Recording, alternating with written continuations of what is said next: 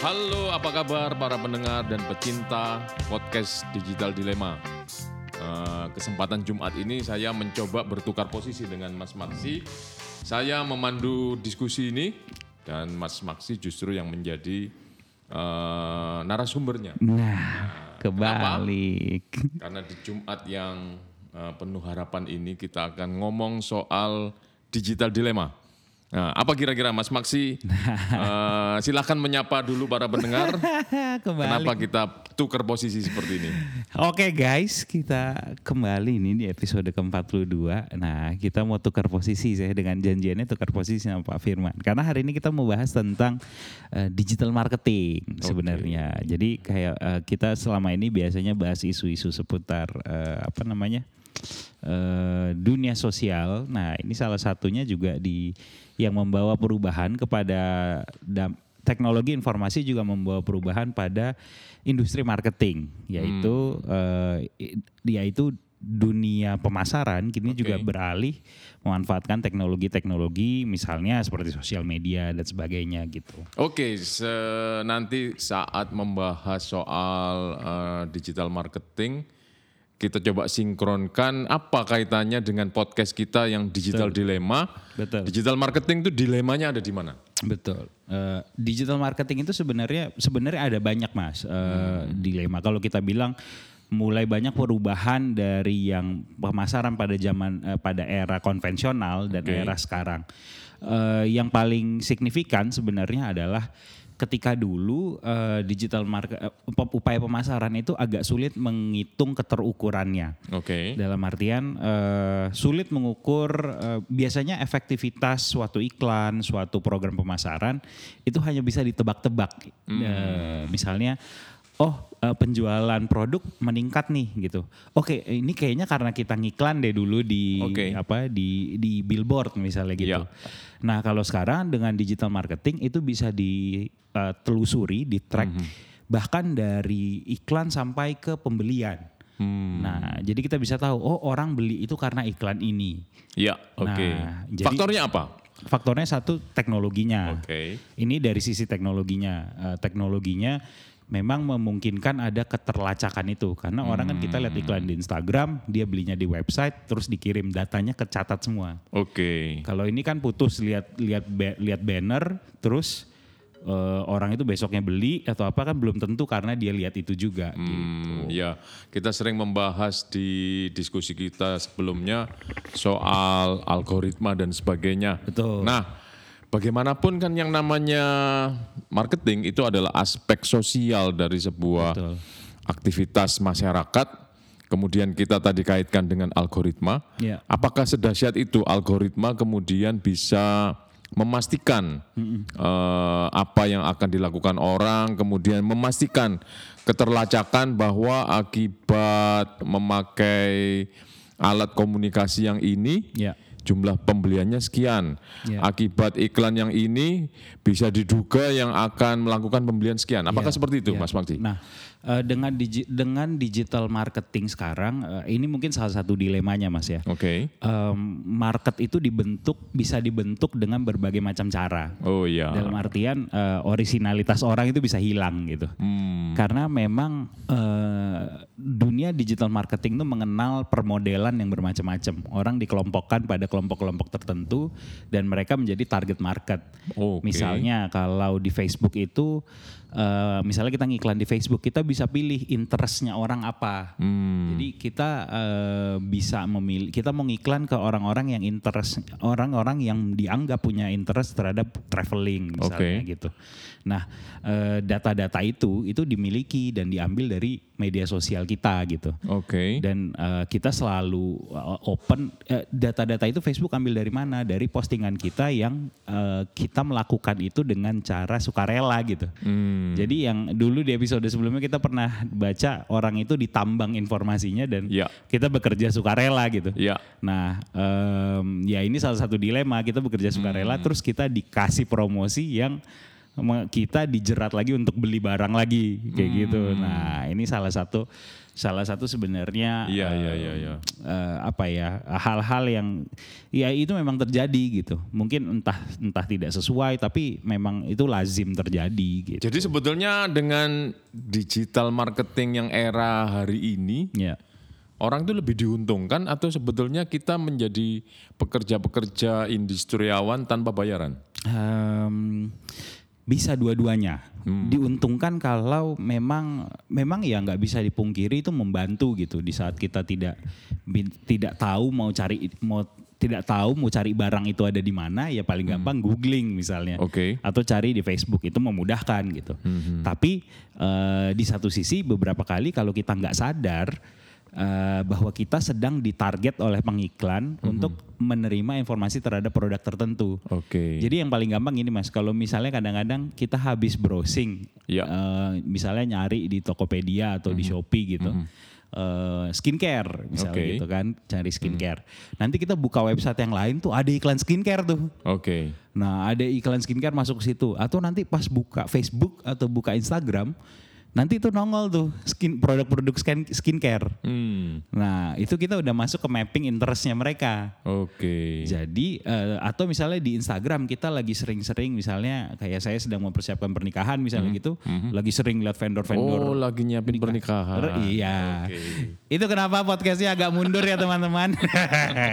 Karena eh, Hmm, ya banyak kehebohan-kehebohan yang harus dijalankan. Iya, gitu. Semoga persiapannya lancar semua ya. Oke, Mas. Aduh semuanya jangan minta diundang ya. Cateringnya cuma dikit. Mungkin ada kuis terkait dengan tanggal Aduh, pernikahan. oh, jangan, jangan, jangan. Nah, kalau misalnya kayak lagi siapin lagi ini eh, browsing-browsing vendor eh, honeymoon misalnya gitu. Hmm. Honeymoon villa di Bali, honeymoon apa gitu-gitu. Nanti semua postingan kok tiba-tiba isinya iklan yang datang ke kita itu kok tiba-tiba hotel semua ya gitu. Oh, begitu. Nah, itu yang itu yang kita udah masuk ke interestnya. Kita udah masuk ke dalam grup itu dan kita di mapping sama Facebook sama Facebook sama Instagram misalnya. Kamu itu eh, orang oh, masuknya ke orang itu gitu. Akhirnya informasi yang kita terima itu jadi seragam. Oke. Jadi eh, kadang-kadang kita suka enak dengan fit suka enak ini kok Instagram isinya gini-gini doang ya kalau saya ya. iya. gitu. Kalau isinya kok ini doang, oh karena saya udah tertarget gitu. Dan ketika saya search pun discovery yang tanda eh, search itu postingannya semua tentang eh, vendor pernikahan misalnya atau apa gitu. Waktu Padahal kebutuhan kita lebih dari itu. Hmm, jadi Ya, ya, ya. jadi ada up- upaya pemasaran justru menyempitkan informasi yang diberikan kepada kita. Oh, Jadi bisa dilema tuh gitu. Jadi Iya. sementara kan katanya dengan media sosial kita eh, jendela pintu ke mana saja bisa Iya. bisa nyari apa aja gitu kan. oke. Tapi informasi yang diberikan sebenarnya tidak tidak melulu eh tidak bisa sebebas itu karena kita Hmm. udah di model. Oh iya. Nah, di dalam praktek yang lebih luas, kemarin dunia tahun 2018 diguncang Iya. oleh isu uh, Cambridge Analytical. Nah, kalau ini kita anggap sebagai perluasan dari uh, digital marketing, Ya, ini digital political marketing. betul. Jadi bagaimana seorang calon presiden yang namanya Donald Trump dijual Iya. di antara target market yang memang menghendaki sampai yang paling tidak menghendaki. Iya. Mereka di profiling eh, sesuai dengan eh, digital pad yang sudah dia lakukan. Nah, kemudian Donald Trump diiklankan dengan figur yang berbeda-beda dengan karakter yang sesuai dengan calon target marketnya. Iya. Nah, pada peristiwa itu kan dunia protes. Iya, iya. Eh, penduduk atau eh, masyarakat yang dibobol datanya, Iya. yang dimanfaatkan lewat Facebook, Iya. itu kan merasa dipecundangi. Nah, dengan digital marketing kan sebetulnya hal yang sama yang terjadi. Apakah berarti digital marketing ini bisa kita protes?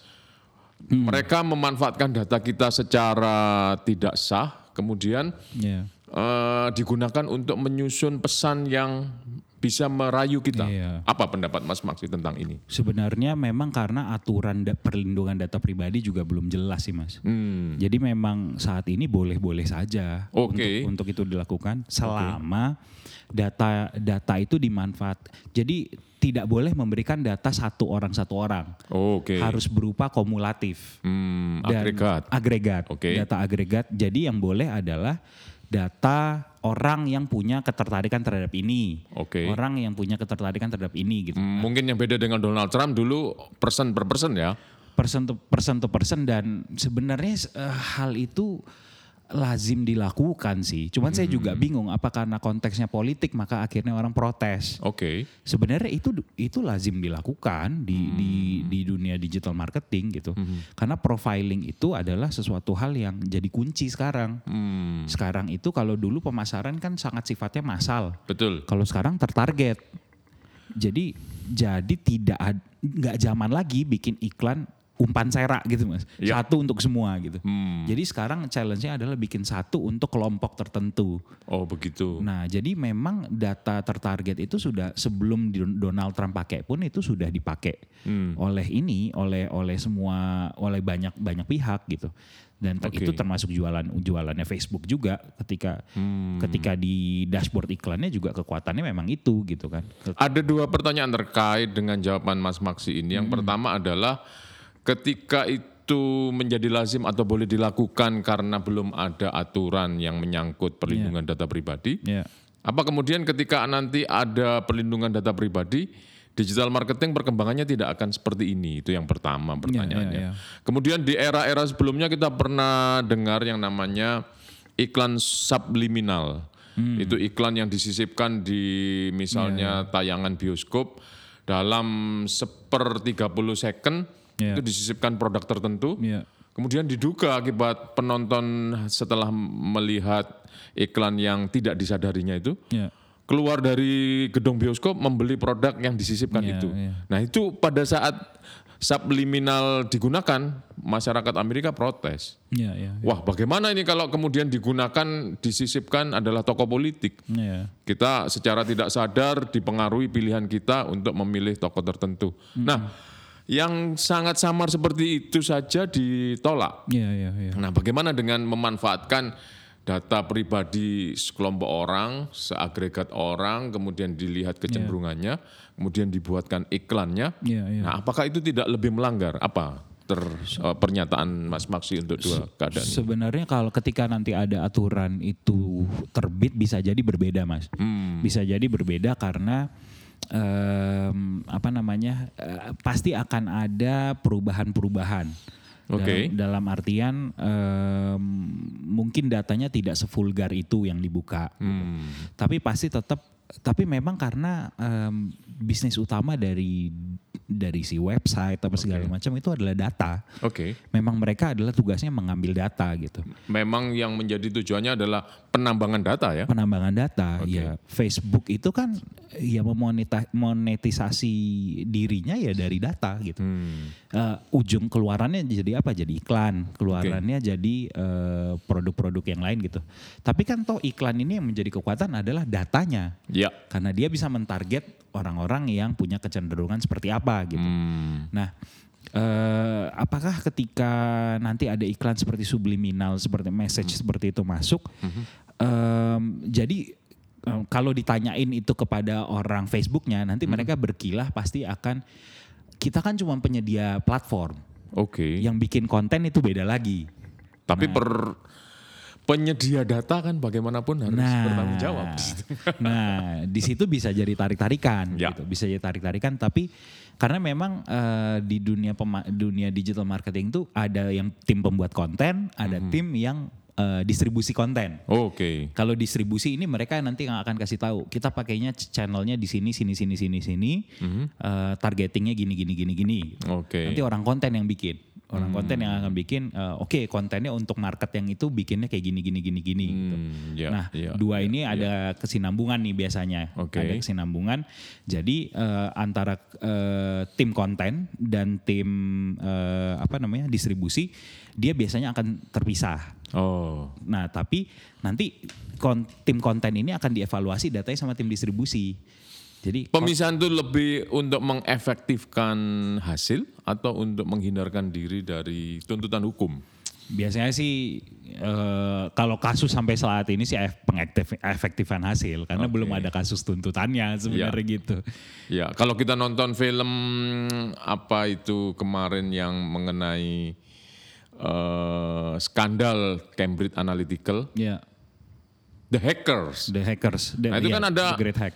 eh masyarakat sipil yang merasa datanya dimanfaatkan itu menuntut Facebook data yang anda ambil dari saya itu anda apakan dan kemudian digunakan untuk apa? Iya, iya. Sorry, bagaimana cara anda mengambil data saya dan kemudian anda apakan? Iya. Dia menuntut ke di pengadilan Inggris kalau nggak salah Iya. Dan kemudian ya kita lihat dramanya seperti itu. Benar, benar. Sebenarnya pertanyaan data data itu Anda dapatkan dari mana? Sebenarnya itu dari kita posting, Mas. Hmm, Karena eh, di Facebook itu saya bisa bikin iklan untuk eh, orang yang eh, akan m- orang yang temennya akan ulang tahun. Oh, Oke. Itu kan kita itu kan datanya gampang karena kita satu update date of birth kita, tanggal lahir kita berapa di Facebook. Nah, kalau kita banyak interaksi dengan orang itu gitu misalnya, berarti saya adalah temen yang akan saya adalah temen temennya orang yang akan ulang tahun. Oke. Nah, jadi saya misalnya saya perusahaan penyedi- eh, barang yang saya kira ini cocok buat hadiah gitu. Saya iklankan ke orang itu gitu. Hmm. Eh, teman lu akan ulang tahun. Eh, kasih hadiah ini dong gitu. Oke. Nah, sebenarnya ini terjadi karena kit- manusia itu memindahkan aktivitasnya ke digital gitu. Ya. Jadi ada digital self yang di mapping Hmm. sama sama si Facebook dan kawan-kawan misalnya kayak Oke. gitu. Nah, berbeda mainannya sama Google sih. Kalau Google eh, mereka mainannya lebih eh, mereka itu yang jadi data utama adalah kata kunci yang kita masukkan. Hmm, waktu kita mencari, lema tertentu atau informasi Ah, tertentu. Informasi tertentu. Oke. Nah, selain itu Google itu eh, jangan lupa handphone paling banyak itu dipakai Android gitu kan. Oke. Nah, data Android setiap aktivitas itu dia bisa tahu karena semuanya kan dilakukan dalam eh, dalam platform Android platformnya dia gitu kan. Jadi kalau misalnya saya habis install aplikasi ini ini ini ini misalnya gitu kan. Oke. Oh, berarti misalnya saya eh, install aplikasi eh, penya- eh, Halodoc misalnya atau terus saya keseha- eh, aplikasi kesehatan gitu. Oke. Oh, berarti ini orang ini concern dengan kesehatan. Hmm. Nah, masuklah saya dalam kategori itu. Oke. Nah, bahkan sampai ke yang eh, itu kita nggak usah ngomong yang jauh ke sana ya gitu. Eh, yang di Indonesia aja operator penyedia layanan jaringan seluler aja misalnya Telkom, Tel, eh, Telkomsel, Indosat, XL gitu. Mereka juga punya data yang sama dengan eh, bahkan mereka menurut saya ya bisa lebih powerful punya datanya. Oke. Karena semua aktivitas walaupun itu jalan ke Android larinya ke jaringan dulu. Hmm. Semua handphone butuh sinyal. Oke. Nah, jadi dia dia bisa tahu eh, apa namanya? Oh, kita browsing apa? Itu kan networknya ke Telkomsel Oke. eh, atau ke XL atau ke Indosat. Nah, data itu data itu ada semua, ke record semua dan itu sebenarnya eh, bisa di- diolah macam-macam gitu. Tapi Oke. eh, dalam dalam hal riset gitu, misalnya yang menarik kalau Telkomsel itu eh, dia pernah dia ini ini yang positifnya gitu Ya. ya. Bisa dipakai datanya untuk membantu perkembangan wisata di suatu tempat misalnya. Hmm. Ada berapa sih angka orang yang masuk ke daerah situ gitu? Hmm. Ada berapa banyak wisatawan asing yang masuk dari luar ke dalam? Itu datanya yang bisa dipakai salah satunya dari handphone. Oke. Uh, uh, jadi eh, handphone dari luar berapa yang roaming ke sini gitu. Hmm. Nah akhirnya kita bisa tahu. Jadi ada berapa banyak wisatawan. Kalau data kalau data ini kan cuman ketahuannya data wisatawan asing cuman ketahuan ketika pertama dia masuk ke mana gitu. Oke, oke. Data imigrasi misalnya. Oh Ya. pertama dia masuk ke Jakarta. Dari Jakarta dia ke mana aja. Hmm. Nah kita nggak tahu kan. Tracing ini kalau di Tracing. di dalam istilah ke- apa coronavirus nih Iya. di tracing ini Di orang tracing. ini habis bergaul dengan siapa, Siapa saja, aja. per- pergi ke mana, oke? Bahkan dari corona corona pun harusnya dia bisa bisa pakai datanya dari Google. seluler tuh. Ya. Orang ini misalnya eh, apa namanya? Dia kan kalau kita posisi di mana ke detect sama GPS kan itu nembak BTS kan. Ya. Nah, orang yang di sekitar situ eh, ada nomor handphone apa aja nih yang connect ke situ. Nah, itu berarti bisa masuk ke dalam ringnya gitu kan. Nah, itu penggunaan-penggunaan yang positif sebenarnya Oke, gitu. oke. Tapi ya memang ada penggunaan yang eh, akhirnya dimanfaatkan untuk iklan, misalnya iklan iklan judi bola, iklan apa segala macam. Iya. Nah, dari dua jawaban yang Mas Maksi sampaikan tadi, hmm, pertama bahwa wajah digital marketing hari ini Ya. itu ditentukan antara lain masih belum apa adanya aturan yang tegas tentang pemanfaatan data pribadi itu satu.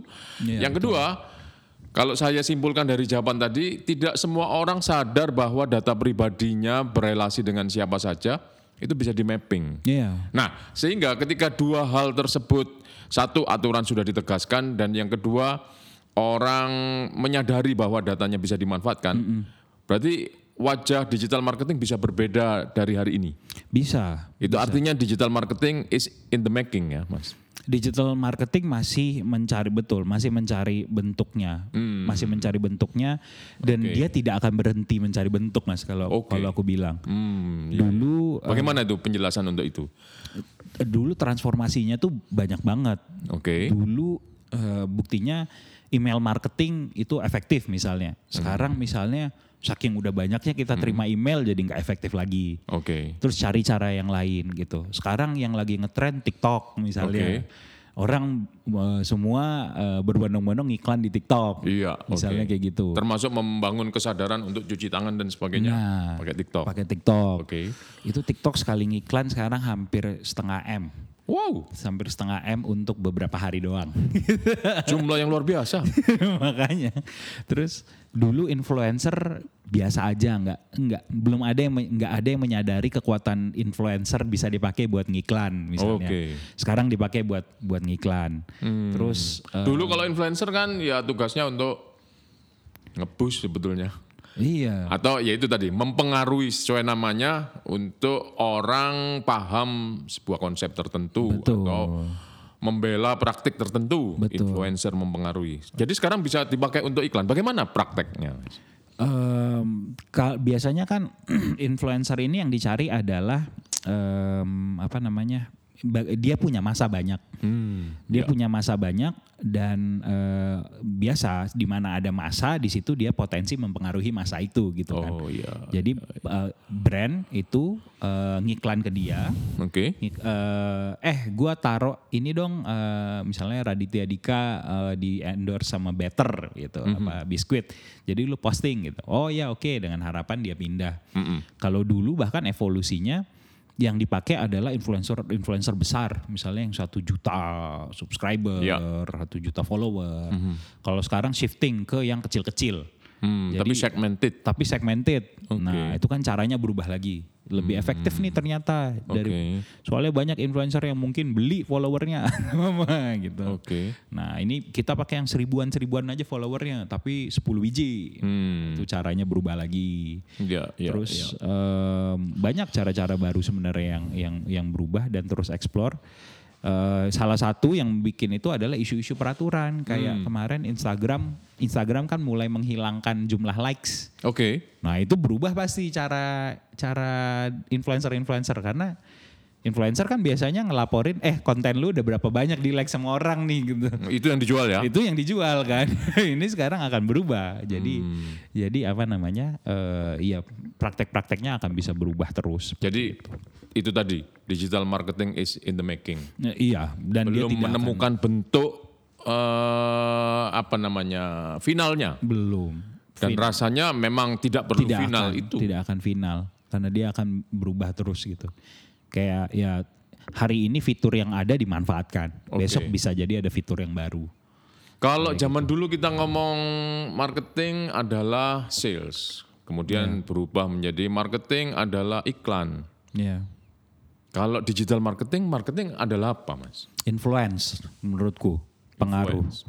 Eh, ini adalah tentang ini adalah tentang bagaimana pengaruh mempengaruhi sih. Hmm. Jadi em, caranya bisa banyak gitu kan dengan menyebarkan informasi, Oke, bagi, dengan dengan menggunakan orang yang berpengaruh. oke. Ya pokoknya eh, dia itu adalah bagaimana membuat orang lain itu em, satu mempengaruhi dan dua menjalin relasi sih kalau aku bilang. Hmm. Jadi gimana orang bisa eh, intens eh, makanya KPI KPI itu kan engagement Oke. berinteraksi dengan satu Interaksi. postingan.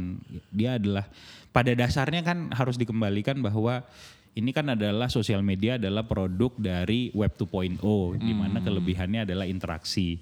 Jadi harusnya ya, ya, ya. interaksilah yang jadi yang jadi pusat pusat eh, ini fokusnya gitu. Hmm. Jadi kadang-kadang masih masih suka kebalik orang mentreat digital marketing dengan logika media konvensional. Hmm. Kalau ilmuwan itu kan suka mengkotak-kotakkan ilmu, bahasan dan sebagainya berdasarkan substansi. Heeh. Jadi kemudian muncul istilah sosiologi is dead. Matinya sosiologi karena misalnya ontologinya atau substansinya udah berubah. Iya. Demikian juga hmm, ketika marketing awalnya adalah transaksi Iya. dan sekarang transaksi itu bukan hal yang penting di dalam pemasaran tapi relasi. Relasi. Akhirnya marketing juga mati. Nah, kalau marketing adalah relasi, kemudian apa bedanya dengan komunikasi itu sendiri? Kan komunikasi juga relasi.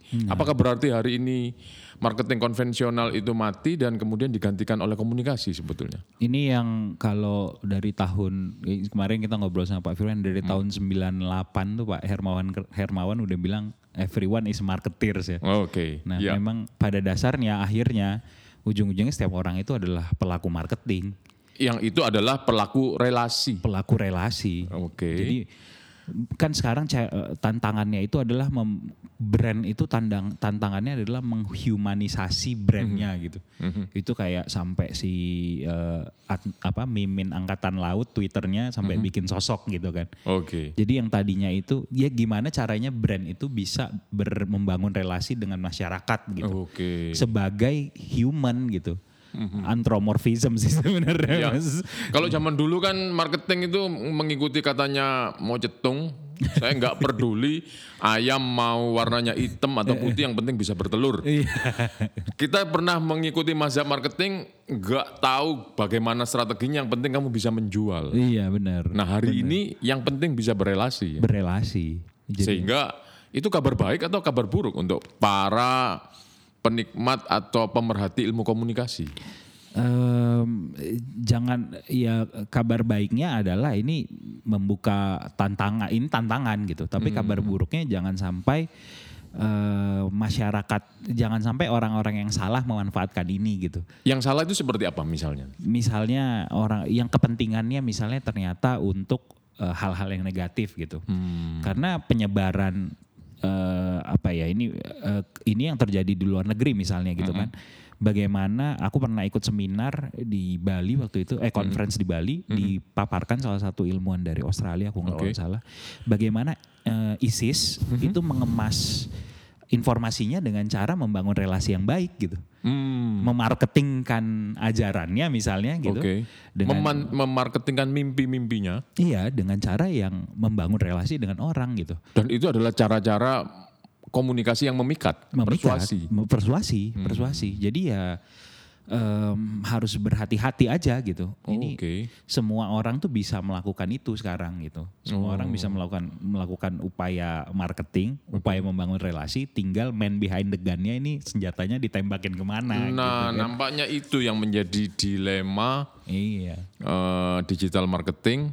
Mereka yang mempunyai apa namanya Kemampuan. skill untuk Iya. membangun komunikasi yang nyaman, ramah, persuasif, Iya. itu bisa memanipulasi orang. Bisa, bisa Oh. banget. Jadi itu yang harus hati-hati gitu. Nah, Teknologinya apalagi teknologinya sudah ada gitu. iya, iya, Nah, iya. Jadi ya itu sih sebenarnya digital marketing itu bukan semu bukan melulu tentang teknologi. Mhm. Tapi digital marketing itu adalah sebenarnya tentang itu tuh balik ke kontennya itu kan Mas. Hmm. Konten konten dan siapa nih yang Teknologi hanya sekedar medium ya. medium. Tetap jantungnya adalah konten. Ah, konten content is the king. Medium is the queen. Nah, dan di balik produsen konten adalah etika para Iya. pembuat konten. Seperti itu mungkin ya, Seperti Mas. itu. Jadi Hmm. dilemanya adalah ketika ah, itu digunakan untuk hal-hal yang tidak sesuai gitu kan. Hmm, Lalu bagaimana kita sebagai konsumen yang menjadi target market yang sekarang marketingnya adalah digital marketing Iya. itu untuk menyadari bahwa ini sebetulnya adalah manipulasi berdasarkan digital pet kita sendiri ini sebetulnya. Iya. Sebetulnya saya nggak ingin boba atau nggak ingin Iya. king mango, tapi karena saya sering posting itu jadinya kok terus-terusan dapat iklan seperti itu, ya mau tidak mau saya tergiur juga. Seperti apa itu harus menghindari? Iya sebenarnya yang paling penting harus harus ingat kalau eh, kalau gue dapat iklan ini, ini pasti ada sesuatu kenapa. Hmm. Bukan karena Instagram punya penyadap. Oh, iya, yang iya, kayak iya, di iya, film iya, iya, iya. Great Hack kan. Wah ini pasti ada mic-nya. Yang apa gitu. Bukan itu Oke. itu karena kita nggak kita nggak sa- kita nggak mindful kita sedang mengakses apa gitu mas. Hmm, begitu cara mengkritisinya ya. Iya. Apalagi mas? lebih lebih ke ya satu harus harus ingat aja gitu Hmm, harus oke. i- harus harus ingat bahwa eh, oh kita nih habis browsing ini loh gitu atau habis Hmm. ngirimin teman ke ini gitu nah eh, di website itu kan ada yang namanya cookies ya, Ya. yang yang kode yang disematkan ke kita Hmm. ya akhirnya kita ditandain tek gitu oh dia mengakses ini berarti langsung masuk ke kategori kita Hmm. nah itu ya otomatis algoritmanya akan langsung detect bahwa lu punya interest di bidang ini gitu Hmm. jadi semua digital path itu eh, se- setiap yang kita klik setiap yang kita lihat itu akan menghasilkan data Oke. Nah, itulah kenapa data is the new oil katanya. Hmm. Setiap setiap eh, kita swipe jam sesimpel swipe ini jam berapa, eh, Oke. mat, ngidupin alarm jam berapa. Oke. Di baliknya itu kan coding, kode kan. Oh. Biner kan. Di- iya, iya. Kita nggak kita nggak ngeh bahwa yang software yang kita jalankan itu ada kodenya di belakang Iya, iya, iya. dan kode itu ada lognya, ada catatannya. Jadi kita bisa ketahuan patternnya seperti apa. Kita bangun jam berapa, kita em, handphonenya kita alarmnya kita snooze apa enggak, kita ini apa enggak. Itu lognya pasti udah kecatat. Wah, ngeri-ngeri sedap itu ya. Iya, apalagi kehidupannya udah pindah ke 70% kita pindah ke mobile.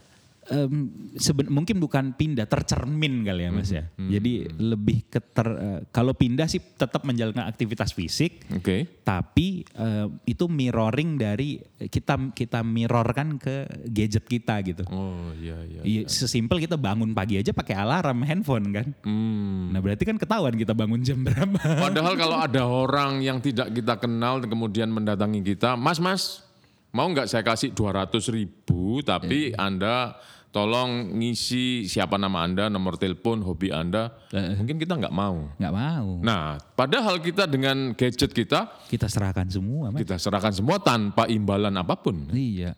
Nah, eh, misalnya orang yang ke addicted dengan sosial media bahkan foto-foto foto posting, tag Nah. lokasi di mana gitu kan. Lokasinya di mana? Tag sama ini, tag Nah. sama gue, tag sama gue. Itu kan informasi. itu informasi kita yang ngasih gitu. Wah, bahaya. Terus ya sistemnya itu kan tinggal ngedetect, oh lu lagi di Bali ya misalnya gitu. iya, oh, gua kasih deh iklan yang di Bali gitu. Hmm. Oh, lu Iya, iya, iya, iya. hal yang paling si- sederhana kan dulu tuh SMS itu loh mas kalau Ya. pernah nerima SMS Dunkin Donat atau SMS apa Pizza Hmm. Marzano kita lagi masuk mall "Uh, kok dia tahu nih gitu kan itu kan udah dari tahun berapa itu Padahal saya waktu itu tepuk tangan, wah keberadaan saya diketahui. iya location based LBA location based Ada yang advertising memperhatikan saya rupanya. nah gitu kan wih dia kok tahu ya gitu kan Apalagi waktu ulang tahun, wah ada yang ngasih ucapan selamat. Nah, gitu-gitu. Bayangin Mas, tapi sekarang itu bukan ke kita gitu, tapi ke teman kita lagi. Coba ke, iklan itu ditujukan ke teman kita yang akan ulang tahun 30 hari lagi coba. Wah biar siap-siap memberi kado. Iya, atau yang akan wedding anniversary gitu. Atau yang baru lahiran anaknya misalnya kayak gitu. Yang kita nggak tahu misalnya gitu. Tapi itu kan kita ngupdate gitu misalnya eh eh, eh, perkenal makanya ibu-ibu suka bikin apa akun Facebook, akun Instagram anaknya di foto-foto kan. Ini akun ini ya itu kedetek semua lah gitu kan. Itu apalagi em, yang sekarang yang jadi yang jadi Ya. masa depan itu adalah yang sebenarnya kayak sekarang udah kejadian sih. Mhm. Eh, artificial intelligence itu di, diarahkan untuk mengenal gambar. Oh. Jadi iya, iya, iya. em, pernah nggak di handphone di Google Photos gitu kalau Ya. kita bisa mau lihat mas, dia sudah menggrupkan orang dari muka. Iya, betul. Eh, ini si ini ya, ini si ini ya gitu. Iya. Berarti kan udah diajarin. Betul. gitu. Di kumpulan album saya yang jumlahnya 7000 foto itu ada anak saya kembar itu pas Bisa mengelompokkan. tahu dia. Ini si A, ini si B. nah, Dia tahu. dia tahu jadi Konsisten mengumpulkannya nggak acak-acakan keliru. Padahal itu anak kembar mukanya mirip. kadang-kadang orang tuanya masih suka salah. Justru itu. Waktu lihat foto kecilnya, ini anak saya yang A atau yang B ya. Tapi Google dengan canggihnya bisa mengelompokkan. Iya. Nah, bayangkan ketika kita itu foto cerak misalnya foto menara Eiffel gitu. Cekrek posting di Instagram. Ya. Dia langsung scanning, oh otomatis orang ini lagi di Paris. Hmm. Nah, berarti eh, dia sebelumnya bukan di Paris, berarti dia turis di Paris. Nah, di model kan.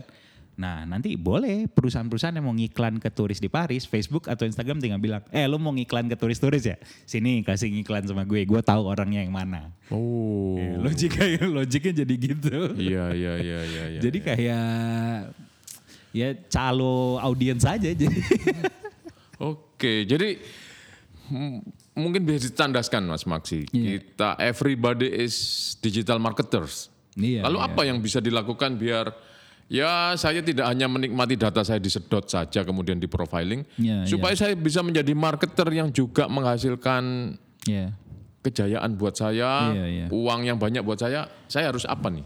Eh, paling gampang sebenarnya sebenarnya nggak gampang juga sih. Jadi influencer, jadi Oh, em, apa punya uniqueness, punya uniqueness bahwa misalnya oh biasanya kita eh, konsisten bikin ah, postingan kita sesuai dengan tema tertentu. gitu. oke. Misalnya suka traveling ya udah tentang Hmm. traveling gitu. Nanti kalau ada brand yang butuh eh, traveler traveler, dia Oke. bisa kontak kita untuk untuk ini gitu. Kalau Mas Irfan yang di sebelah saya ini senangannya tinju. Nah itu Jadi bisa. tinju terus jangan meskipun dia bisa karate jangan posting karate ya. iya.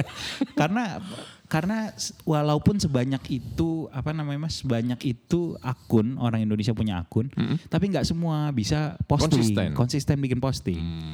Jadi Nafsu aja semuanya makan es krim diposting, habis kecemplung kali diposting, Iya, iya. ada orang kecelakaan diposting, jadi nggak membentuk tema tertentu nggak ya. membentuk. Wah itu. Jadi oke. kalau mau di mau nyari duit ya gitu harus harus satu gitu misalnya satu tema Ya. atau konsisten. Kalau mau ini bahkan mas saya saya baru Hmm. baru baru tadi tadi pagi nonton Hmm. itu di YouTube ada satu orang dia kerjaannya cuman di jadi di- dia orang Sumatera Barat. Mm-mm. eh di Sumatera Barat tuh ada ter- tanjakan mobil tanjakan yang paling terkenal namanya tanjakan Sitinjau Lawi. Oke. Nah, si Tinjau Lawi itu terkenal banget kalau truk-truk lewat situ tuh pasti sul- susah atau nanti ada banyak kecelakaan atau apa. Oke. Dia kerjaannya cuma nongkrong di situ, YouTube pilih ini aja. Oke. syuting truk yang lewat. Wah, truk ini gagal naik gitu. gitu. Subscribernya 400 ribu. Wah. Katanya sebulan AdSense-nya 100 juta. Cuma tiap hari nongkrong di tikungan. Hari ini orang nganggur pun bisa punya gaji. Bisa. Dia tiap hari nongkrong aja di situ. Nongkrong no- ngerekamin truk nanjak gitu. Ngerekamin truk nanjak. Oh, nanti ada kecelakaan dia happy tuh, tinggi itu pasti ininya. Ya gitu aja sampai sampai bisa loh gitu. Konsisten. Kons- konsisten. Nah, nampaknya kalau dari yang Mas Maksi ceritakan ada dua formula. Satu konsisten terhadap tema tertentu, Iya. dua harus rajin relasi dengan media sosial. Iya. Jadi artinya mereka yang melepaskan media sosialnya, pensiun dengan media sosial dan sebagainya, nggak ada harapan di digital di digital marketing, Mas. Ya, ya memang akhirnya jadi jadi sulit sih mas, Hmm. jadi sulit. Tapi biasanya yang kejadian kebalikan. Kalau misalnya artis terus nggak main media sosial, sekalinya dia main media sosial langsung tinggi. Oke. Jadi tapi kalau kita lepas dari media sosial biasanya ya kecuali dia main dengan hal ke- biasanya dia nggak fokus di satu media aja mas. Oke. Misalnya kayak Raditya Dika dulu ninggalin Twitter main di Ya. YouTube gitu. Oke. Padahal dia udah gede di Twitter. Ya udah akhirnya tetap akan dia akan pindah aja gitu. Hmm. Nah, yang menarik itu em, artis itu kan sekarang seakan-akan ada bagi dua Mas misalnya. Ya. Eh, artis artis internet sama artis TV. Hmm. Kayak modelan Broadband atau broadcast? Nah, iya. Kayak mod ya kayak modelan Atta Halilintar, Ya. terus Aukari, Hmm. itu kan artis internet, Broadcast. broad, eh, broadcast, Memanfaatkan fasilitas. eh broadband, broadband, internet. Iya, internet, Internet, sorry. ha-ha. Broadband. Kalau artis kayak eh, Sarah Sechan. Sarah Sehan atau apa itu kan broadcast TV. Oke. Nah, yang terjadi sekarang mulai loncat-loncatan. Artis banyak yang bikin YouTube, misalnya kayak gitu kan. Hmm. Nah, yang lucunya eh, YouTuber jarang yang masuk TV, tapi artis bikin YouTube. Nah, gitu-gitu. Iya, iya. Jadi ada ada ada persaingan kayak gitu. Menarik itu dia mati ya. Iya, karena banyak banyak banget artis-artis itu sekarang artis TV bikin YouTube. Hmm. Nah itu oh, eh, kalau ngelihat eh, youtuber-youtuber yang sekarang malah bete sama yang gitu-gitu Hmm. kayak gila gue dulu capek-capek bikin apa Ya. bikin YouTube terus lu baru nongol sehari udah 100 ribu subscriber kayak gitu. Itu keren. Iya gimana? Mampu gitu. menangkap ceruk. Iya karena banyak yang pindah ke digital. Ya, nampaknya kalau kita berbicara soal digital marketing, hmm, selain beberapa saat yang lalu kita membahas Iya. media sosial itu banyak penyakit mentalnya. Media sosial itu mulai mengancam dengan informasi yang mengandung hoax dan Iya. sebagainya. Tapi hari ini di- kita dengan membahas digital marketing, Ada harapan lah. banyak harapan-harapan yang bisa digali, banyak manfaat yang bisa kita bagikan kepada orang Iya, lain. betul. Rasanya kita perlu membahas ini pada sesi-sesi berikutnya. Betul. Tapi sebelum kita masuk ke sesi-sesi berikutnya, Ya. Boleh nggak Mas Maksi membelah secara ekstrim Heeh. dari dilema ini? Digital marketing itu berkahnya di mana? Ya. Kemudian Mudorat. keburukannya ada di mana? Limbahnya di mana? limbahnya. Em, digital marketing itu baiknya dari sisi em, dari sisi perusahaan, Ya. dia bisa mengukur efektivitas eh, upaya marketing. Hmm. Itu baiknya. Jadi Oke. kita bisa tahu satu iklan gambar kita taruh di internet, dilihat berapa orang, Ya. itu menghasilkan berapa banyak transaksi. Dan karakteristik orangnya pun bisa terlihat. Bisa terlihat. Oke. Kita bisa tahu siapa audiens kita. Ya. Ini dari sisi bisnis gitu ya. Ya.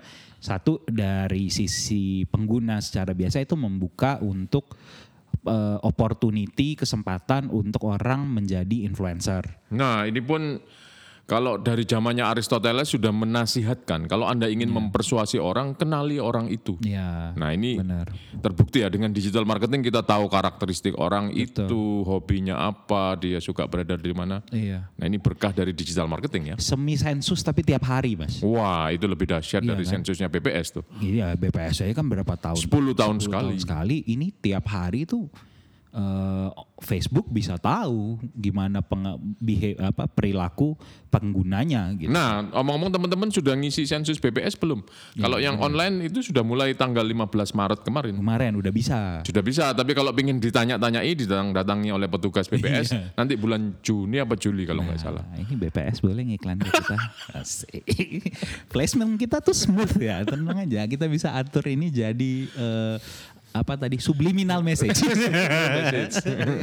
Oke Mas, teruskan lagi berkah-berkah dari digital marketing. Berkahnya sebenarnya em, Selain data yang di mining tadi, data data mining itu akan mem- membuat lebih clear lah semuanya, lebih visibility itu semakin terlihat. Jadi oh orang tuh perilakunya seperti apa, ini bisa apa. Eh, tapi di sisi negatifnya Oke. bagi penggunanya itu bisa dibentuk akhirnya. oh, dibentuk dengan eh, mengarahkan tren yang baru seperti apa gitu. Eh, Lagi-lagi harus diingat bahwa dunia digital marketing ini lahir dari dunia user generated content. ya, Ya, kontennya dibuat sendiri oleh pengguna tanpa harus ada moderasi kan. oh iya iya iya. nah, iya, iya. itu menjadi akses yang bisa jadi kejadian-kejadian kayak bikin iklan tapi iklannya ternyata prank atau Mhm. iklannya atau seakan-akan sebuah kejadian yang real tapi ternyata itu iklan Hmm, gitu kayak eh, peristiwa apa namanya Eh, KKN di dusun. jasa penari Ah, ternyata pemasaran buku. jadi jadi buku misalnya atau biskuit kelapa misalnya kayak gitu atau rupanya penyedap makanan misalnya kan yang iklan rendang itu rupanya Yang iklan gitu ibu-ibu kan. rebutan berantem di Iya, pernikahan atau acara apa, ternyata iklan bumbu masak ya. ternyata iklan bumbu masak misalnya. Oke. Nah, Yang itu yang terasa sangat terne- sangat tidak ada batasnya gitu. Hmm. Kadang kita nggak tahu gitu, kita nggak tahu bahwa eh, di balik itu ternyata ada orang-orang yang bermain, misalnya Ya. kayak gitu. Nah, eksesnya itu. Dan kedua em, yang yang yang menjadi ekses lagi adalah ketika ya ketika semua orang terbuka menjadi influencer dan semuanya berebutan jadi influencer kan logika demi konten itu yang akhirnya muncul yang yang ini bahaya juga gitu. Iya iya iya. iya. Uh, sekarang cita-cita anak itu kan youtuber gitu. Banyaknya kalau ditanya mau jadi apa youtuber. Sebetulnya bukan mau jadi youtuber, mau jadi orang kaya. mau jadi orang kaya. Kalau gitu. YouTube-nya tidak menghasilkan uang, dia juga Nggak bosen. Kayaknya gitu. yang lain juga nggak mau kayaknya gitu. Saya juga nggak mau. ya dulu eh, kerabat saya juga bercita-cita jadi lawyer. Heeh. Kenapa? Kan susah sekolahnya. Iya. Ya soalnya lawyer itu Kaya. kaya-kaya. Iya. Oh jadi orang Jadi kaya. orang kaya. gitu sih. Jadi ya ya inilah memang memang tarik-tarikannya kenceng sih Mas antara aturan. Kita kan baru punya undang-undang ITE doang gitu. Iya. Di Amerika juga belum putus kan tentang perlindungan data pribadi gitu. Iya. iya. Jadi data itu masih sangat masih sangat eh, inilah di mining habis-habisan saat ini. Atau mungkin belum balik modal memining sehingga belum diatur. Bisa jadi sih. Nah, itu mungkin topik kita berikutnya selain Iya. soal posisi data pribadi. Bagaimana Saya sering juga bertanya, sebetulnya keinginan kita itu memang hasrat dari dalam iya iya. atau akibat dibentuk oleh para marketer ini. Iya iya bener loh. Nah, ini mungkin juga sebuah dilema. Kalau ternyata keinginan kita untuk mengkonsumsi sesuatu, belanja sesuatu karena hasil bentukan, Iya. berarti kita terperosok di dalam suatu kesadaran palsu. Iya, betul betul betul. Kita menjadi AI itu sendiri, artificial Iya. intelligence, kemauan kita disetir, kita menjadi manusia berkarakter seperti apa juga Iya. dicetak oleh para marketer. Benar benar benar. Atau bahkan lebih ekstrimnya eh, kemampuan bernalar kita juga sudah dimatikan Nah, gitu. berarti cita-cita Orde Baru menjadikan manusia seutuhnya berdasarkan Pancasila Iya. tidak tercapai. Oh, oh. Padahal Menjadi manusia seutuhnya berdasarkan marketer. marketer. Iya, bisa jadi. Bingung ya teman-teman? Nanti kita tunggu di episode berikutnya ya teman-teman. Nah, saya ini bingung menutup seperti apa menutup Nah. podcast itu. Nutup podcast tuh pokoknya eh, terima kasih teman-teman yang sudah Terima kasih teman-teman gitu yang aja. sudah mendengar. follow Instagram gitu. Follow. Instagram kita @digi digital digital.podcast. Instagram Oh, iya. Mas Firman. Nah, At Firman Kurniawan. nah pokoknya seperti itu. Pokoknya gitu. Balik lagi saya jadi host ya teman-teman. Dan juga ada kuis-kuisnya. Kuis-kuisnya nanti tunggu karena kita lagi fokus ini teman-teman. Yang satu lagi eh, kuisnya kita pending dulu karena yang Oke. satu lagi fokus mau launching buku, yang satu mau launching kehidupan baru teman-teman. Jadi nanti eh, teman-teman lihat aja informasi tentang eh, buku barunya Mas Firman tuh di Instagramnya banyak. Pre-order masih ada ya Mas? Masih sampai tanggal 16 Maret Harganya dengan harga khusus dan tanda tangan penulisnya. Nah itu loh, kapan lagi dapat tanda tangan saya itu harus bikin tesis baru dapat tanda tangannya teman-teman. Tuh. Oke, episode 42 kita cabut sudah 48 menit, menarik Wah, sekali perbincangan hari ini. Eh hari ini podcastnya mungkin saya mau spesialkan buat satu dosen saya mas yang Iya. berulang tahun, Berulang tahun. Pak Edu. Nah, Pak Edward Lukman. Edward Lukman, tulisannya baru naik kemarin tentang eh Pesawat tempur. MiG 17. Ya. Beliau adalah salah satu wartawan eh, mantan wartawan majalah Angkasa. Kalau yang Anda tahu majalah Angkasa berarti Anda tua, teman-teman. Selamat ulang tahun Pak Edu. Selamat ulang tahun Pak Edu. Kita ketemu di episode selanjutnya. Dadah.